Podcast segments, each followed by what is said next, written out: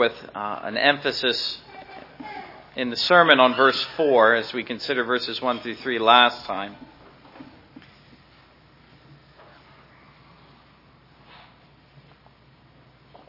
Romans chapter 2, verses 1 through 4. Hear the word of God. Therefore, you are inexcusable, O man, whoever you are who judge, for in whatever you judge another, you condemn yourself, for you who judge practice the same things.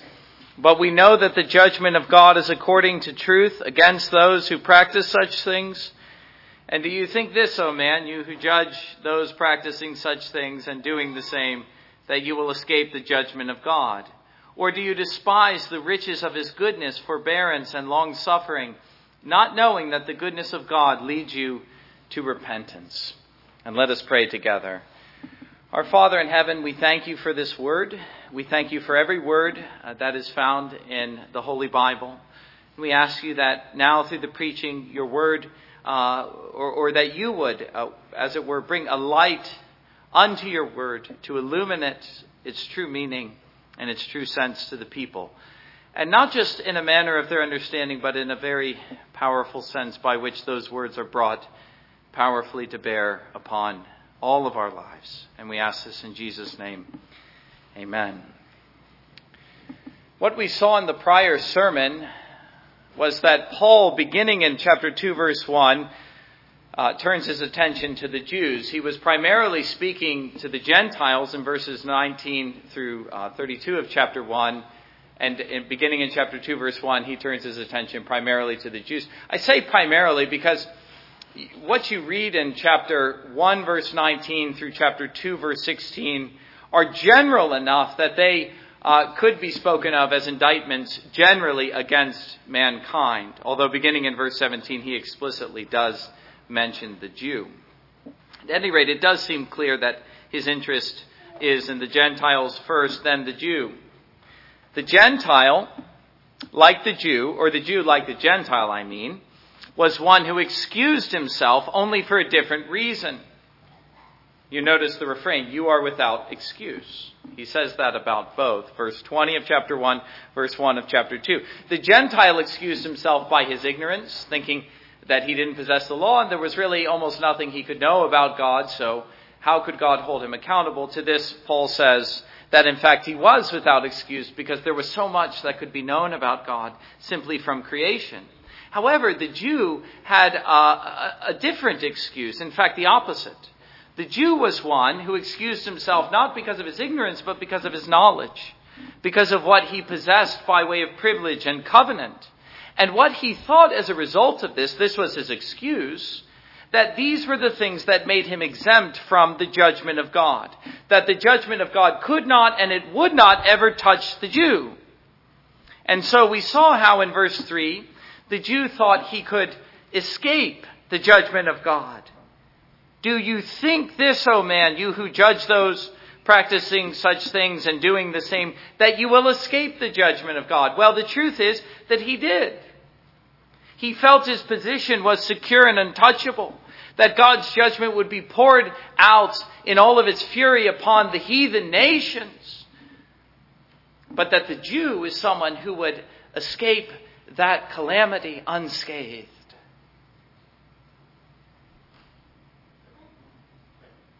He was much like the man in the pew today, the man who thinks he is a Christian. Only he isn't. The man whom we call the nominal Christian, who imagines that because he's not like the man on the street, the profligate sinner, of course God's judgment will never touch him.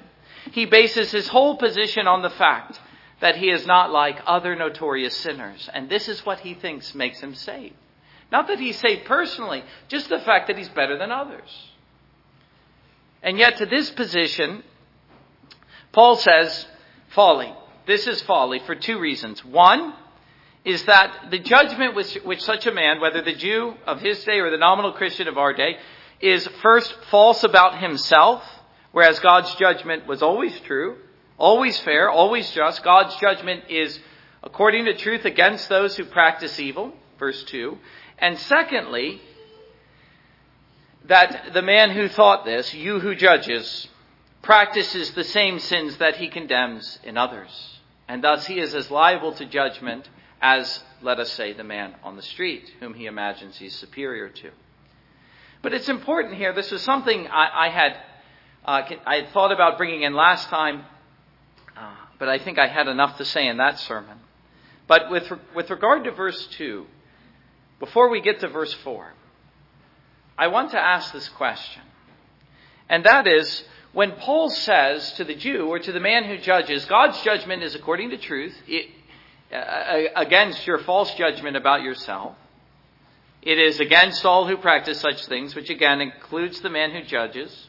In other words, what Paul is saying in verse 2 about God's judgment is that he has no favorites. He doesn't exempt anyone, but all who sin, which means everyone, will be judged equally and fully. Which is to say, he never lets anyone off. He never says, no judgment for you. That is an inflexible uh, principle of God's eternal justice. If that is true, you might already be thinking this. What about the gospel? What about the Christian church? Is it not true to say that there is no judgment and there is no condemnation? Does the gospel in some form negate the principle that we are considering and place us in the position of the Jews? Which is a fascinating question, but it turns out that it is answered quite easily. The gospel, it is true, does fully exempt the Christian from the judgment of God. That is the triumphant assertion of the book of Romans, especially in chapter 8 verse 1 and chapter 5 verse 1. There is no condemnation for the Christian, but not because, as the Jew thought, that God simply decides that he isn't going to judge his favorites, that he's going to exempt them, and judgment will have nothing to do with them. But because his judgment has already been poured out on his own dear son. And that is the only, the, re- the only reason that the Christian today has any hope that he will escape the judgment of God. It is not simply because he's one of God's favorites, as the Jew imagined, but because of the refuge that he finds at the cross, which was the place of God's judgment. And so we know that the gospel is not a negation of justice. In fact, as we'll see, uh, very soon in chapter 3. It involves the full exercise of God's justice. God says that the wages of sin is death, and those are the wages which, are, which were exacted upon his own son at the cross. And thus we know that what God said was true, and he held to his word, and he didn't lessen the standard of justice one whit for me or for you or for anyone. He doesn't clear the guilty. He doesn't let them off. He rather punishes their sin in the person and the priesthood of Jesus Christ, who is our surety. And when God justifies the elect in Him, it is not on the basis of a favoritism or a neglect of His justice. It is because, it is solely because they are accounted as righteous only for the righteousness of Christ imputed to them and received by faith alone. And thus we see Paul saying about the gospel, chapter 3, verse 31, do we then make void the law through faith? Through faith. You can understand that was an accusation which the Jews were hurling at Paul. Certainly not, he says. On the contrary, we establish the law by the very gospel we preach. We don't set it aside but we exalt it in the most exalted way. Yes, indeed, the judgment of God, Paul says. And he will say in so many ways throughout this great epistle on justification, the judgment of God is according to truth always. And the justification of sinners by virtue of their union with Christ does not violate this principle. It is precisely because this is true. God's judgment is according to truth. That Christ had to die in order to save us and to justify us. It was in order for God to be true to his word and to his justice.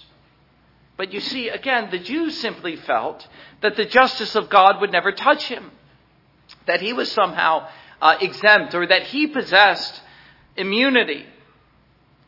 And that is something very different than I was just describing with regard to the Christian and his relationship to the justice of God as he finds himself united to Christ by faith and therefore covered and finding refuge at the cross. But that wasn't the position of the Jew at all. It wasn't a sin that was fully pardoned that gave him confidence to face the judgment of God. It was the foolish notion that for him there was no judgment because he was a Jew. And so we see him as one who thought he was exempt. He imagined that judgment belonged to others but not to himself. He felt in essence that he could evade the whole notion of judgment and his being accountable to God for his sins by his clever arguments. And what you notice uh, that Paul is doing here is that he is addressing those arguments one by one by one. And, uh, and in a moment, we will get to the next argument or excuse that Paul evaporates or demolishes. But uh, if you just think of it that way, that what Paul is presenting to the Jew, he's presenting to the Gentile, and I am presenting to you just as I am to myself. Uh, the fact that all of us are liable and all of us will face the Lord on the last day, the day of judgment. There isn't a single person who will be exempted from that experience. In fact, in verses 5 and 6, that is the very thing that Paul will assert. But the truth is that the Gentile and the Jew and we are all alike in some sense, because all of us, uh, certainly in our sin, seem to think that we are exempt for one reason or another. We are presented with the fact of God's judgment. I'm speaking of the man in sin in particular, not the Christian. The Christian has an answer, and it's a very good one. But man in sin always has an answer, or so he thinks. You tell him that God's judgment is according to truth, and it's against those who practice such things, which means it's against everyone, it's against you. And yet, he always seems to have an answer. Let me illustrate how this happens. How it is, one way or another, we seem to think that it applies to others but not to ourselves in a very generic way. We hear a convicting sermon and we think, I'm glad the preacher preached like that today. These poor sinners around me needed a good beating. Now, that's what I'm saying is the common tendency. The way in which we tend to excuse ourselves and yet hold others to uh, the very standard of justice that we think somehow we are exempt from. And so we hear the idea of God's wrath and the conviction of sin, and we always imagine it applies, it applies to someone else. We are all the time, Paul says, excusing ourselves rather than accepting the truth about ourselves and about God's judgment. Somehow or other, we imagine we are exempt. We are even ready to give our reason or our rationale, and that is precisely what the Jews were doing. Of course, we're prepared to say, like the Jews, the really bad people, even the careless Christian, but certainly the man outside the church, the Gentile, the heathen, he has no excuse whatsoever. Chapter 1. But somehow we imagine that our excuse will hold up. And Paul's whole point is to show us that it will not. It doesn't matter who you are, because you are a sinner, you will have to face the judgment of God. And the question which the go- only the gospel answers, but the question which every man must be prepared to answer is, what will you say on that day? And so in verse 4, Paul moves on to the next great excuse, the reason that the Jew and the man in sin even today was, uh, was bringing uh, in response to Paul's accusation that man is in sin and he is thus liable to the wrath of God, and that even now the wrath of God is being revealed against him. Well, as I say, this is something the Jew was saying, but it's something I think we can recognize readily as being say, said today. And it has to do, verse 4, with the goodness of God men are appealing to the goodness of God as an excuse, as a reason that one way or another, God's judgment will never touch them. This is what the argument looks like. They appeal to the undeniable fact of God's goodness, what we, uh, what we sang about in the first hymn. They find it in nature, they find it everywhere. Look all around, and you cannot but be overwhelmed by the amazing goodness of God. But they find it especially in the fact of his long suffering and his forbearance, which means his patience with man, the fact that God is, as it were, restraining himself in his vengeance and his justice. Now, surely the argument goes if God was really going to judge man for his sin, he would have done so already. He wouldn't have waited so long.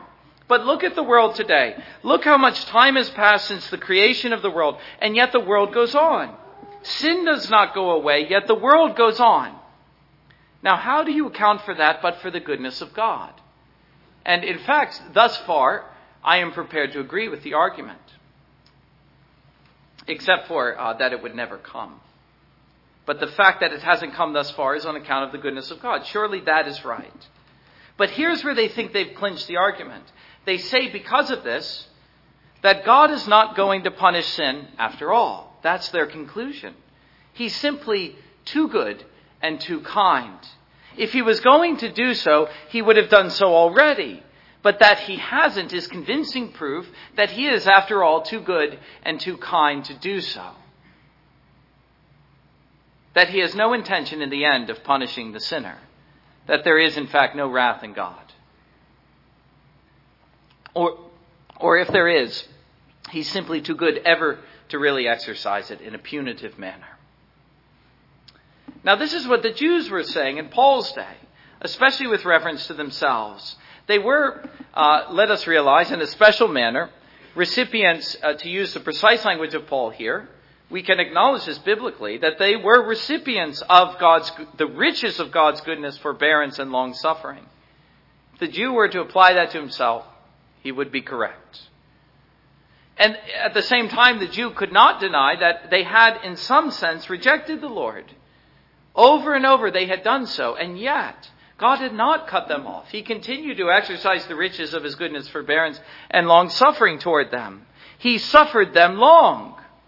And the Old Testament, surely, uh, we are already seeing, even in the second book of the Old Testament, uh, it is a story of these riches, which God lavished upon the Jew, and which uh, we might also say uh, was also true at the time that this book was written uh, the book of Romans or this letter. And so the Jew concluded, falsely, but this was their conclusion, that God would tolerate their sin forever and he would never pour out their, his wrath. That his goodness, the riches of his goodness and long suffering and forbearance, precluded them from ever being under God's wrath. Now, this is something which is also common in the church today, this view. The Christian today who reasons in the same way. One of the things that you cannot help but notice, and uh, in some sense I would think these sermons would make this more obvious, is that there's very little talk of the wrath of God today in the church. And there's an important reason for that. And that is because the modern Christian, the modern evangelical Christian, has very little place for the wrath of God in his conception of God. He is all the time appealing to the goodness and the love of God, which is for him, it seems, the controlling thought. And if you listen to him closely, your average evangelical Christian, you will begin to wonder if he really believes that anyone will be lost in the end. That perhaps he really does believe deep down that all will be saved.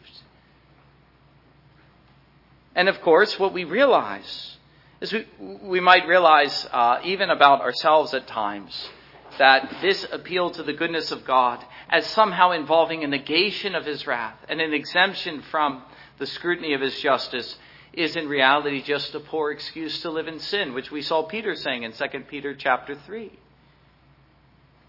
Is he really ever going to come? Let us sin uh, to the full, in essence, they were saying. You see, men entertain this notion that if God hasn't judged the world yet, even though he said he would, then perhaps he never will. And so they indulge in every kind of vice, thinking that day will never come and they will never have to answer for a single one of their sins. And what Paul has to say about this, in whatever form it appears, is that it is to despise the goodness of God. It is not to neglect it, but it is to take something good and to use it for evil. It's to despise it. Do you see how strongly he puts it? Verse 4 Do you despise the riches of his goodness, forbearance, and long suffering, not knowing that the goodness of God leads you to repentance. The man who thinks like this has not only misunderstood the goodness of God, you see, he has abused it entirely and utterly. He has taken advantage of it for his own gain so that he might sin with impunity, at least so he thinks. What Paul says here is a terrible indictment against the man in sin to take something good in God, even his own goodness, and to use it for evil. Yet this is how sinful man has become, that he will even use the goodness of God as an excuse to sin. Well, let us examine this position more closely and see where it goes wrong. It fails to take into account several important truths. And the first is the most obvious. It is the way the Jew and man in general fails to take into account this simple fact that God has revealed his wrath and his judgment repeatedly throughout history. How foolish is the notion that God will never exercise his wrath. He's been doing so all along. We know from the Bible, we know from the history of the world, admittedly, that that history is one long story of God's rich forbearance and long suffering and goodness. In fact, we know, theologically speaking, that there would be no world but for his long suffering and his forbearance. But that's not the only story, and the Jews should have known better. How much judgment have we seen already, uh, a book and a half into the Old Testament? And yet we, we might lament how ignorant the Jews were of their own scriptures. The Old Testament is full of repeated acts of judgment against the world. We find it at the garden against our first parents, Adam and Eve. We find it dramatically at the flood in chapter 6. We find it against Sodom and Gomorrah, the wrath of God being revealed from heaven against those two towns. And then when Israel begins to form into a nation, we find repeated acts of judgment against them beginning in the wilderness before they even get into the land. And then once she gets there, there are repeated episodes of God's clear judgment against Israel, whether in the land or in her exile from the land. And so, very clearly, alongside the history of God's long suffering was also his judgment. This is an undeniable facet of biblical history. And the only explanation for why the Jews did not take into account this obvious fact is that sin had blinded them so much that they did not see it. Or at least that they failed to apply this obvious fact to themselves, which is what Peter says in 2 Peter chapter 3. And let me, let me read uh, this time those two verses again. Verses 5 and 6. For this they willfully forget that by the word of God the heavens were of old and the earth standing out of water and in the water, by which the world that then existed perished, being flooded with water. That is a reference to the judgment of God at the flood. But they willfully forget it. Sin has blinded them. Add to this the fact, speaking historically, that Paul is saying that the wrath of God, Romans chapter 1 verse 18, is presently being revealed in so many obvious and undeniable ways. And then, a third facet of this history is what he says in chapter 2, verse 5. In accordance with your hardness, uh, with your hardness and your impenitent heart, you are treasuring up for yourself wrath in the day of wrath and the revelation of the righteous judgment of God. You see, there's a future element as well. And what we will discover, and what we're able already to see, is that there is no greater mistake than to think that God's present goodness precludes his future wrath. That because in his goodness he suffers sin now, he will never punish it. Yet that was the folly of the Jew, and that is the folly of man and sin today. And so the first problem was simply that of ignorance, a willful ignorance with regard to the obvious reality of God's judgment in history and in Scripture. But the second uh, misunderstanding has to do with God, uh, God and time. Simply that for God, time is no factor at all. God lives in an ageless eternity. You see, they're arguing with reference to time. His forbearance, his long sufferings. It, it is a temporal argument.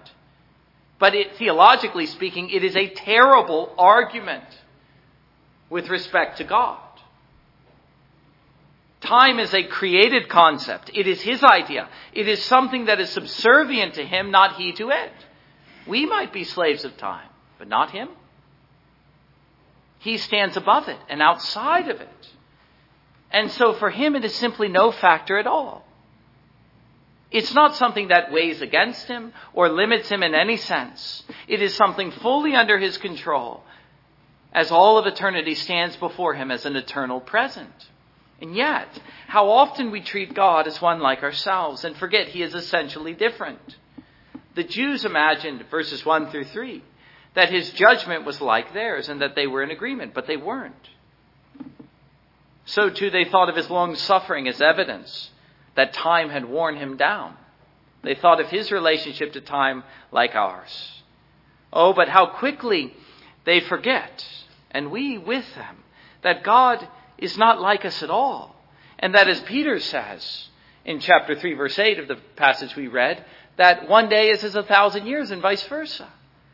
Which is just to stress the very truth that I am saying here. Time for God simply does not factor in at all. It does nothing to suggest anything but that God does indeed suffer long our sin. You see, from our vantage point, it explains a lot. But it does nothing to tell us one way or the other whether God, in fact, is going to judge us. It certainly does not suggest that he will not. As to the day of wrath and the fact of his judgment, it simply does not factor in because time is not something God is sub- subject to. God, in other words, is not less likely to judge because a long time has passed.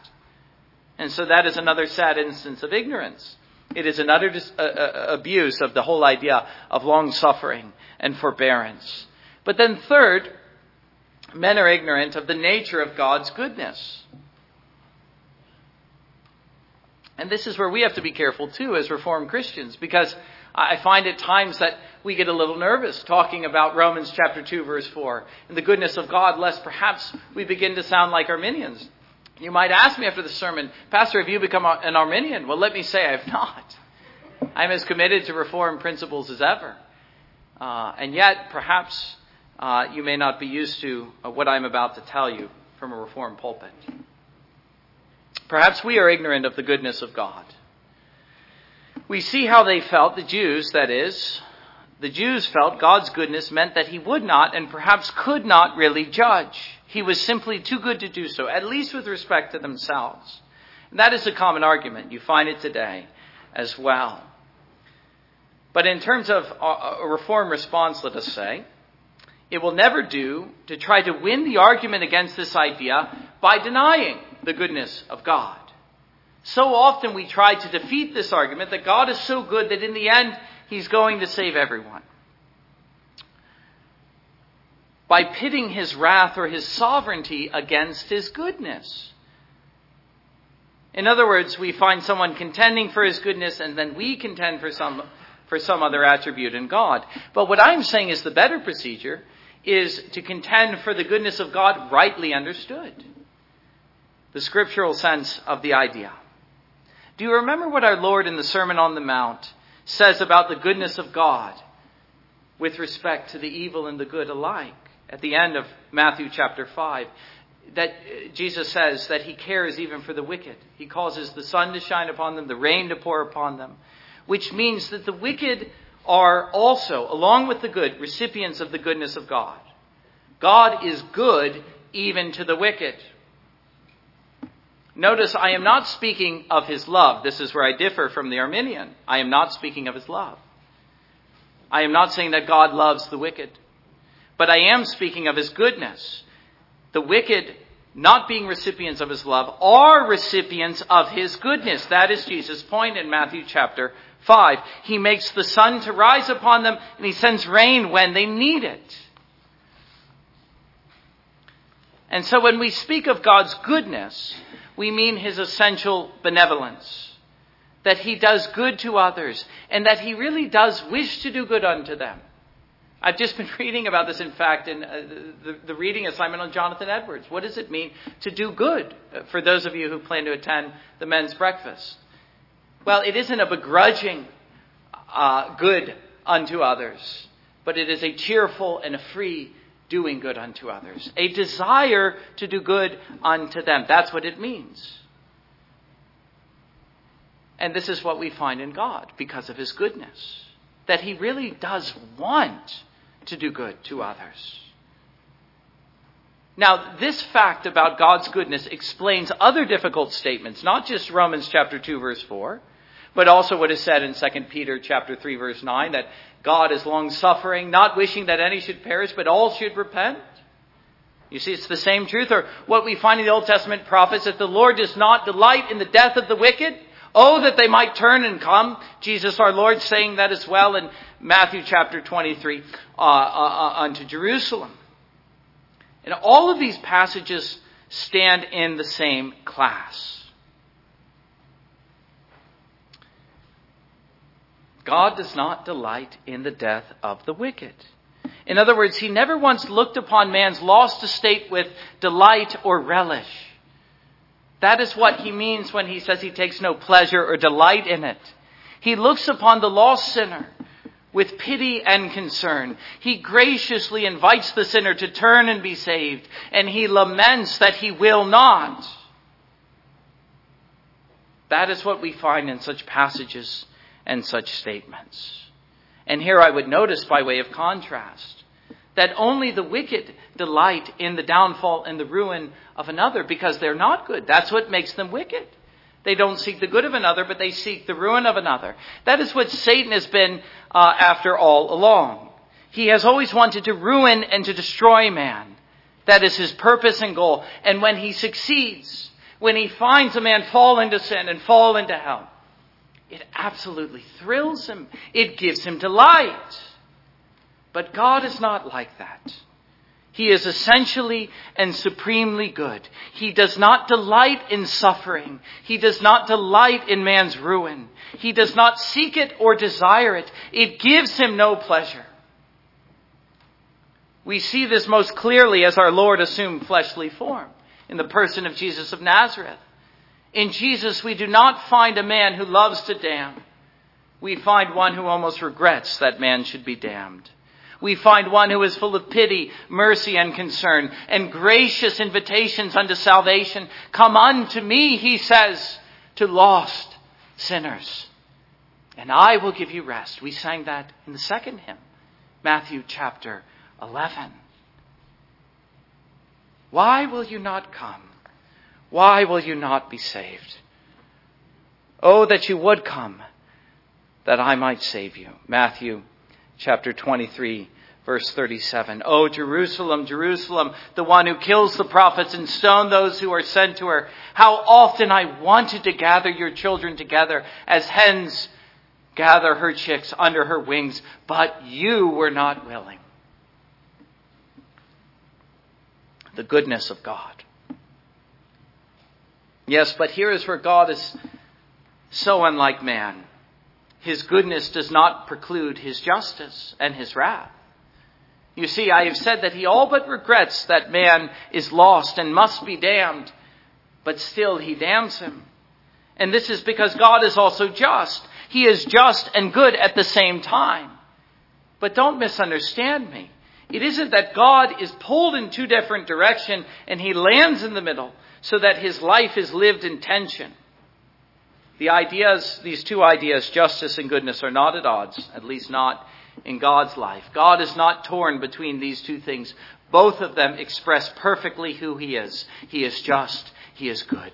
He is both without measure and unto perfection. And what we need to see is that the justice of God is an expression of his goodness. God does not delight in the downfall of the sinner, but neither does he delight in sin. Both things are tragic to him because of who he is. And if God simply ignored these things, then he could, he could hardly be called God, and he could hardly be called good. His goodness is therefore seen in that he does punish sin.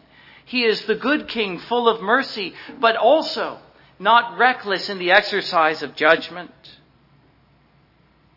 But his goodness, let us also see, is seen in the way he proposes to pardon the sinner.